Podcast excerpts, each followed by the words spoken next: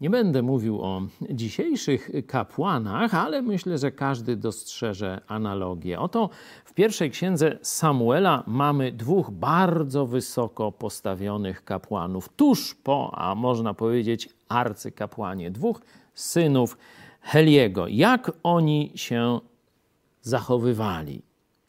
Nie trzymali się też prawa obowiązującego kapłanów i lud, bo gdy ktoś składał ofiarę, Przychodził sługa kapłański, gdy mięso się gotowało, z trójzębnym widelcem w ręku i wsadzał go do kotła lub do garnka, czy do rondla, czy do misy i wszystko, co widelec wydobył, brał kapłan dla siebie.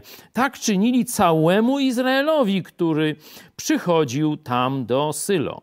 A nawet tego nie wolno było robić, to już nie dość, że wybierali to, co im się nie należało, czyli zabierali pod siebie, można powiedzieć, ryli pod siebie daleko więcej niż Bóg im pozwalał, to jeszcze łamali, można powiedzieć, jego standardy, bo nie można było surowego e, mięsa brać, to jest dalej opisane. A nawet zanim tłuszcz spalili, przychodził sługa kapłański i mówił do ofiarującego: Daj mięso na pieczeń dla kapłana bo on nie przyjmie od ciebie mięsa gotowanego, tylko surowe.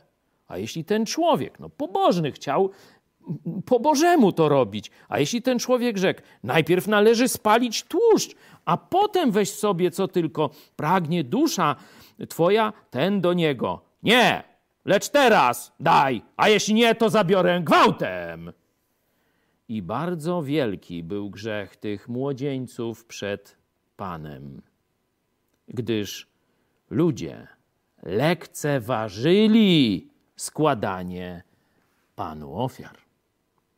Jeśli kapłani tak postępowali, lekceważyli prawo Boże, lekceważyli samego Boga i Jego ofiary, no to co się stanie z ludem? Wtedy widzimy, zaczęli lekceważyć. Ha, ciekawe, czy i dzisiaj to samo się dzieje.